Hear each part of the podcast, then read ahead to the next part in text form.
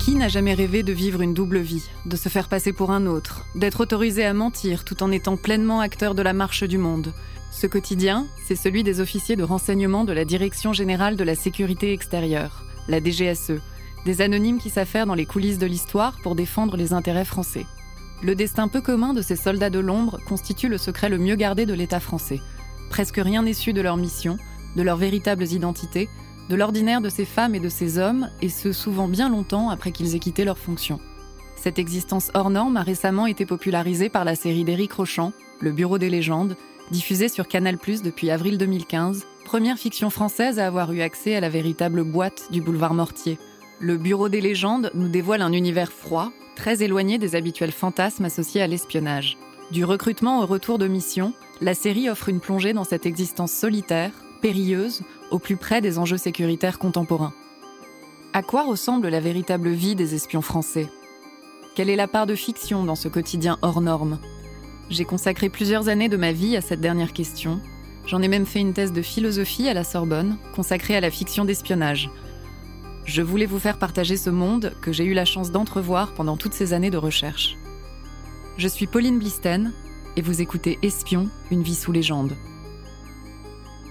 Aujourd'hui, premier épisode, l'entrée dans la clandestinité.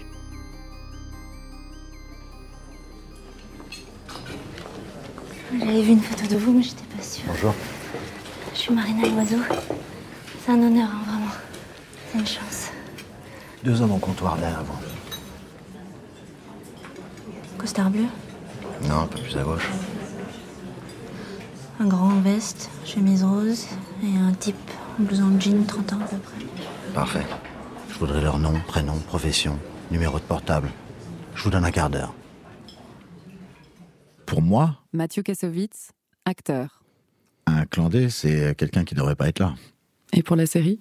Euh, c'est quelqu'un qui doit être là. Vous allez apprendre à approcher les gens tout en gardant la bonne distance. Ni trop loin pour en savoir le plus possible, ni trop près pour ne pas influencer la cible. Votre mission, c'est de connaître les gens sans vous faire remarquer.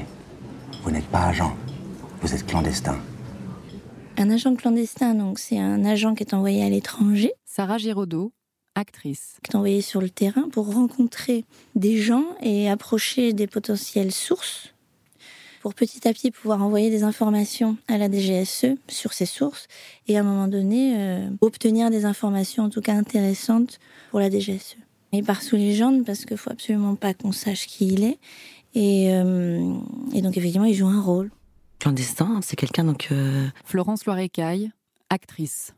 qui est sur le terrain, qui opère sous légende, c'est-à-dire que il a une fausse identité, généralement un travail qui est, qui est le sien. hein. Ça peut être euh, je sais pas, traducteur, professeur de français, euh, sismologue comme Marina Loiseau. euh. il faut que la légende colle euh, à, aux enfin, capacités professionnelles des gens. Et ensuite, euh, sur le terrain, il s'agit effectivement d'approcher des cibles qui seraient susceptibles d'intéresser la boîte, quoi. Ça, c'est Aladdin, notre cible, depuis deux mois. L'ingénieur nucléaire. Et on en est où avec lui? On est en train d'établir la liste des renseignements auxquels il peut avoir accès. Pour le moment, elle correspond bien à notre liste de courses, mais on a besoin de la compléter avant de vous la soumettre. Si on veut obtenir de ces personnes des renseignements, Camille de Castelnau, scénariste. Pour ça, il faut bien connaître les personnes et parfois bien les connaître euh, intimement.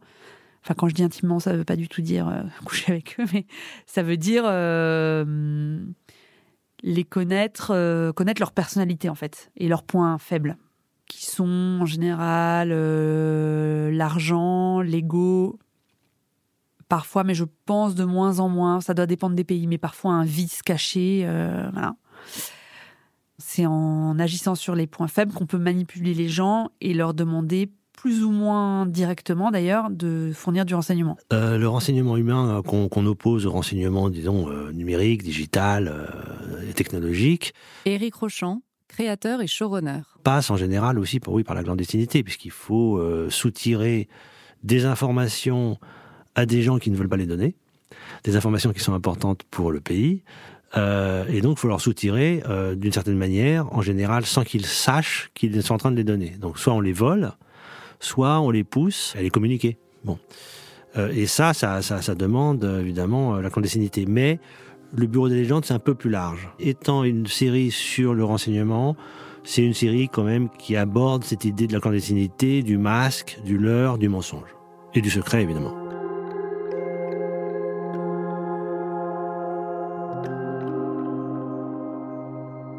Le secret, c'est ce qui est séparé. Hélène Leuillet, philosophe et psychanalyste. C'est ce qui est mis à l'écart. Donc euh, l'action secrète, eh bien, c'est l'action qui est parallèle, euh, qui n'entre pas dans les grands cadres de la politique.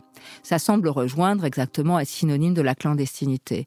À ceci près que la clandestinité, ça vient quand même euh, d'un adverbe latin, clam, qui veut dire caché, et qui vient du verbe sceller. Donc euh, le clandestin, c'est celui qui est scellé, qui est sous-scellé. Donc il y a vraiment dans la clandestinité une idée qu'il n'y a pas exactement dans celle de secret, qui est le caché. L'action secrète de l'État, si elle suppose des opérations clandestines, ce sont forcément eh bien, des opérations qui euh, se situent euh, pas en marge de la légalité dans les États que nous connaissons, puisque c'est l'État qui s'en porte garant, mais disons qui oblige à avoir recours à des choses qui pour les citoyens sont illégales, comme changer d'identité, euh, dissimuler euh, son apparence, comme doit faire effectivement un clandestin. Et la carte d'identité? Ah, j'ai pas retrouvé encore. Comment c'est possible? J'ai deux grosses malles remplies d'affaires, euh, je les ai pas encore tout déballé, donc dès que je la retrouve, je vous la ramène. Ok. Euh, rien d'autre? Non, tout est là. À nous alors? On va tout vérifier. Adresse mail plefebvre at gmail.com.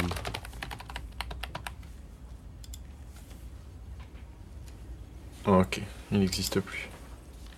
La clandestinité, c'est un, mode opératoire, un moyen qui permet de cacher euh, les actions d'un service de renseignement. Damien Van Puyvelde, chercheur.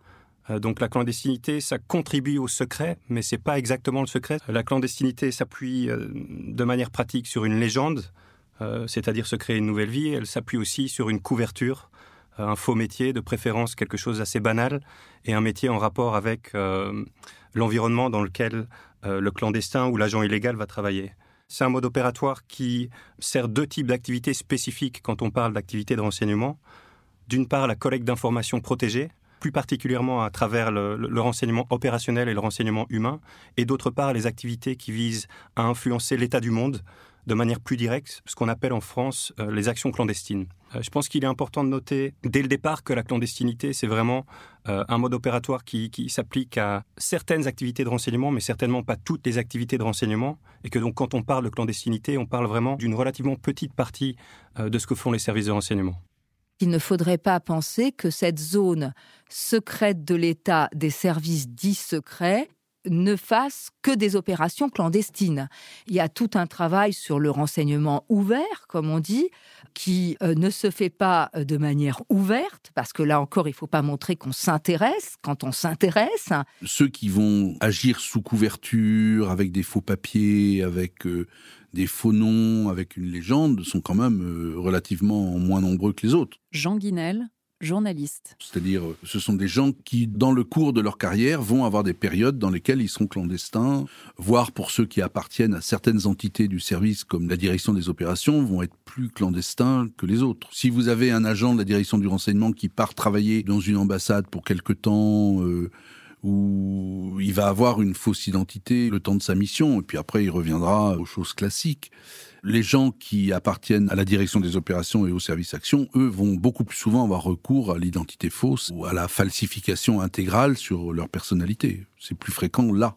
À ma connaissance, c'est, ça se passe essentiellement à la direction des opérations et sans doute aussi à la direction du renseignement. Quand un clandestin fait sa mission, exécute sa mission pour le compte du, des services spéciaux, il est euh, une personne euh, avec pour principe de base qu'on ne le relie pas au gouvernement français. Alors maintenant, euh, celui qui fait une mission ponctuelle ou celle qui fait une mission ponctuelle va être envoyé sur un terrain pour un temps donné, va prendre une identité fausse et puis va la rendre après. Et puis vous en avez qui sont infiltrés, qui ont des vies entières complètement masqués, euh, qui agissent à l'étranger et qui euh, vivent en France sous leur identité fausse aussi. La clandestinité serait une, une main invisible en fait qui essaierait de, de- de faire changer le cours de l'histoire. Alexandre Papa Emmanuel, chercheur. Ça serait évidemment euh, de transformer peut-être un, un certain équilibre du monde sans jamais qu'on ne puisse remonter à, à la source du qui fait quoi. Euh, la clandestinité, c'est euh, de pas se faire prendre la main dans le sac, euh, c'est de euh, d'agir derrière un écran de fumée. Ça induit un certain nombre d'actions, c'est-à-dire que on va euh, agir avec des proxys, des intermédiaires. On va essayer de, couper en fait le lien entre celui qui a fait et celui qui a pris la décision. Et donc la clandestinité, ça passe par plein de choses. Ça passe par des hommes et des femmes qui sont déployés en dehors de nos frontières. On le voit très très bien dans la série avec les risques que ça peut avoir. C'est aussi déployer des moyens technologiques. C'est aussi un objet fort en termes d'image. C'est drone qu'on ne doit pas entendre, qu'on ne doit pas voir, qui survole en permanence. Euh, et donc, c'est tous ces outils en fait qui sont mis en commun, qu'ils soient humains, technologiques, avec une, ambition c'est finalement euh, bah, préserver les intérêts d'un État. Euh, c'est pouvoir agir en dehors de nos frontières, préserver un moyen d'action et une certaine autonomie. Voilà, ça répond à, à- la nécessité de l'État. Alors, euh, bien entendu, on entre là sur un terrain qui est tout à fait euh, euh, miné, puisque une manière juridique de penser est toujours à l'affût des opérations clandestines que mène l'État, puisque elle relève cette fois de la, de, la décision d'agir à l'avance, qui suppose bien entendu que l'action qui est menée pour cela soit elle-même clandestine.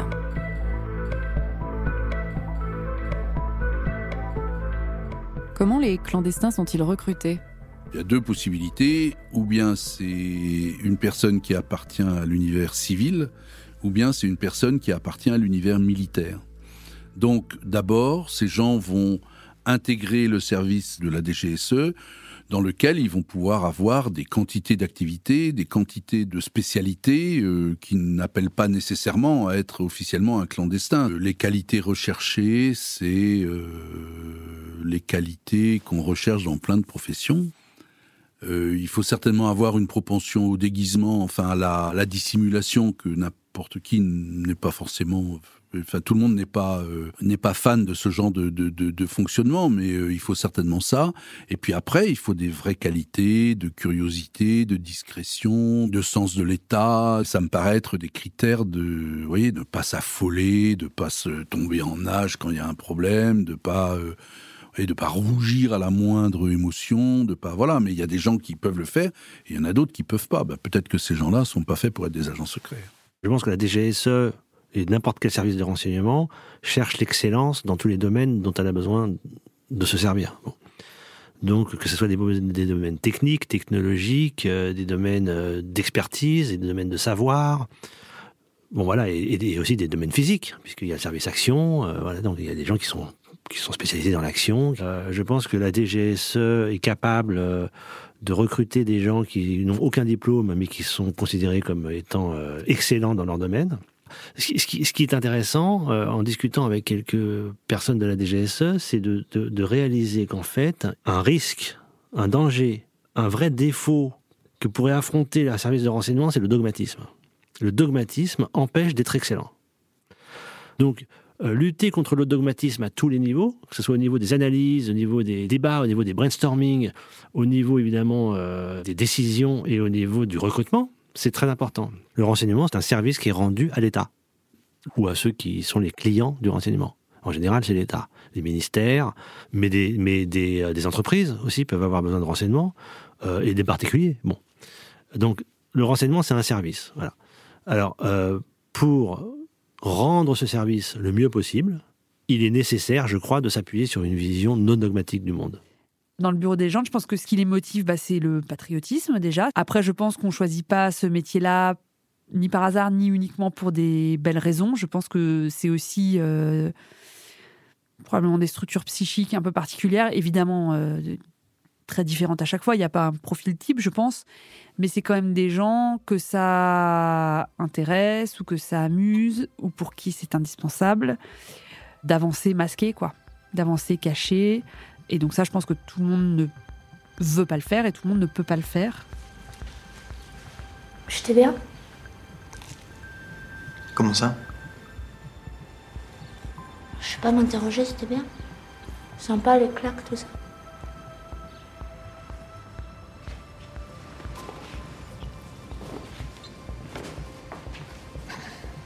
Vous êtes résistante.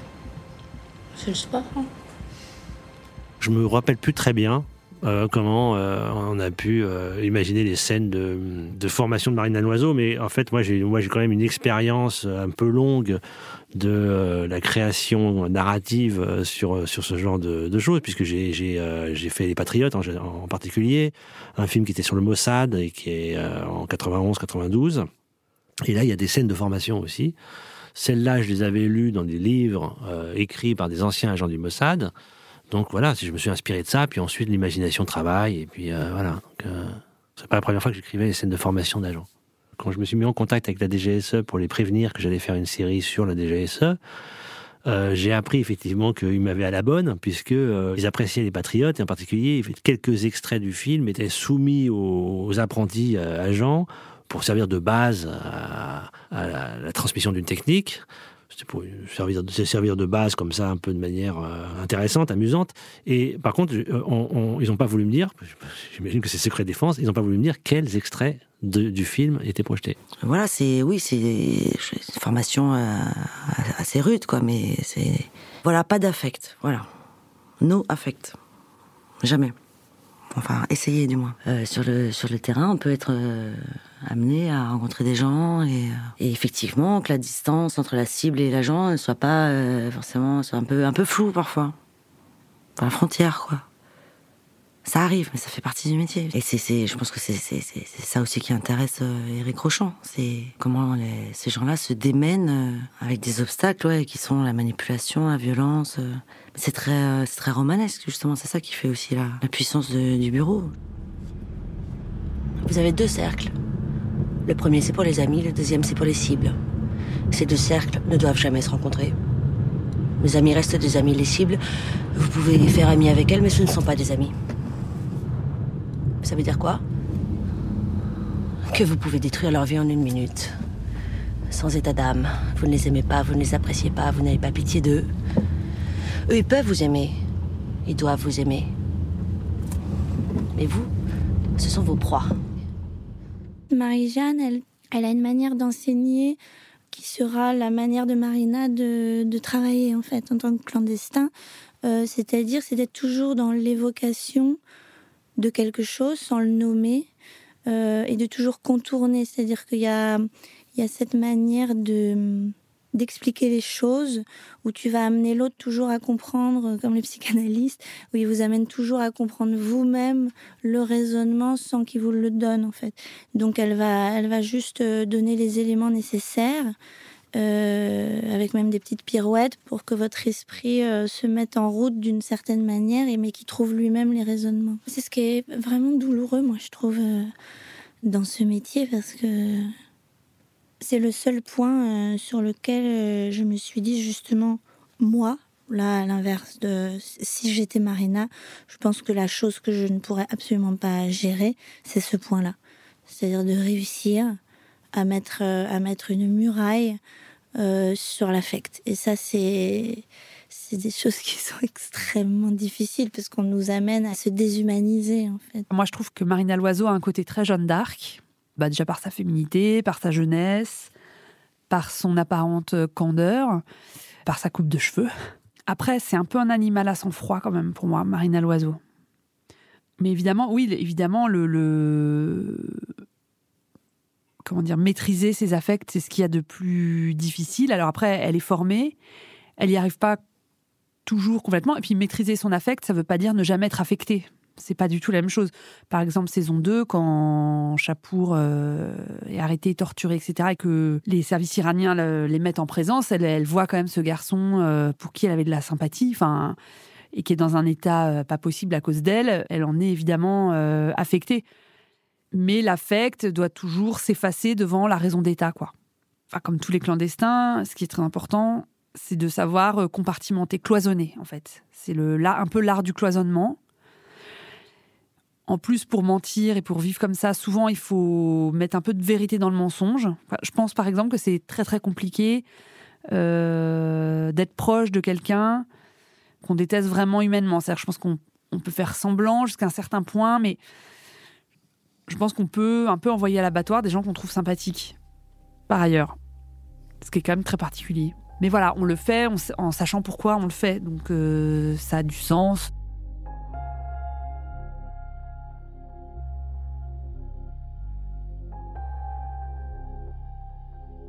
D'après ce que j'ai compris, le profilage d'un impétrant à la DGSE est très très lourd et passe par un examen psychologique de ses capacités.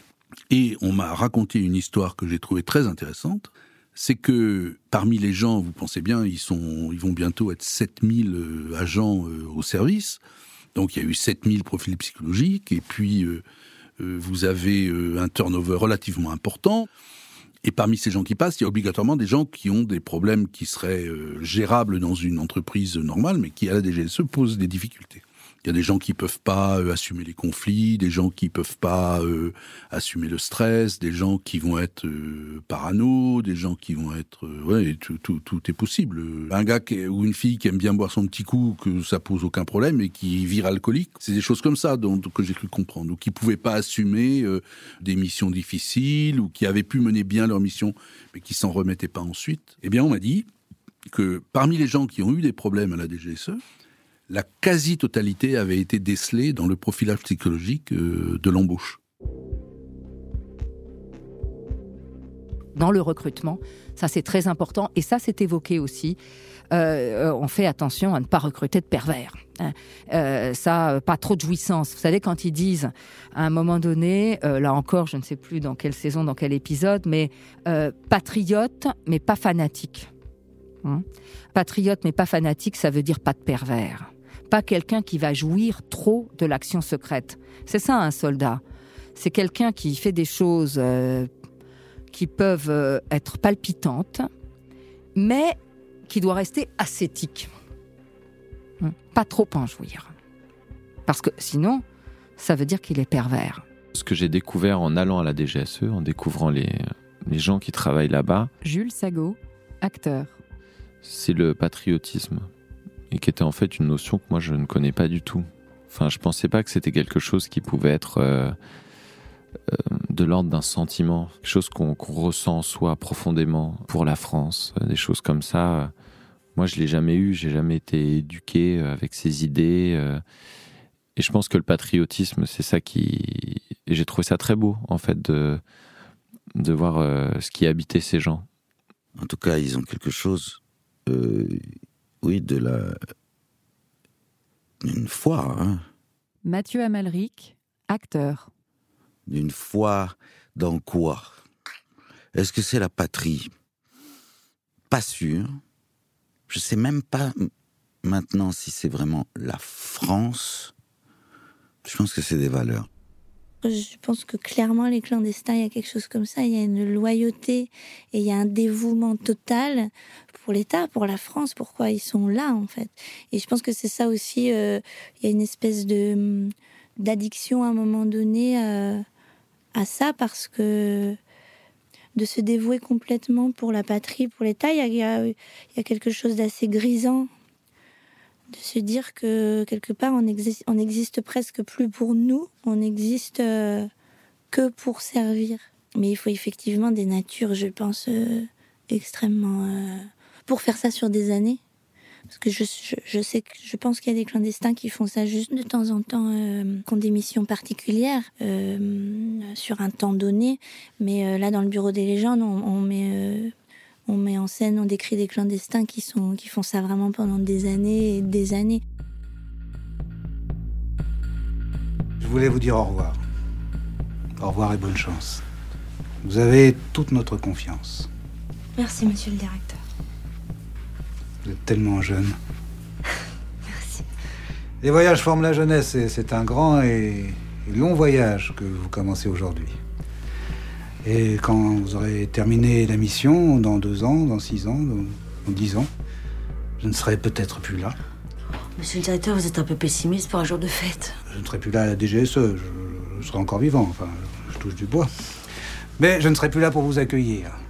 Ce n'est pas important. Ce ne sont pas les hommes qui comptent, son émission.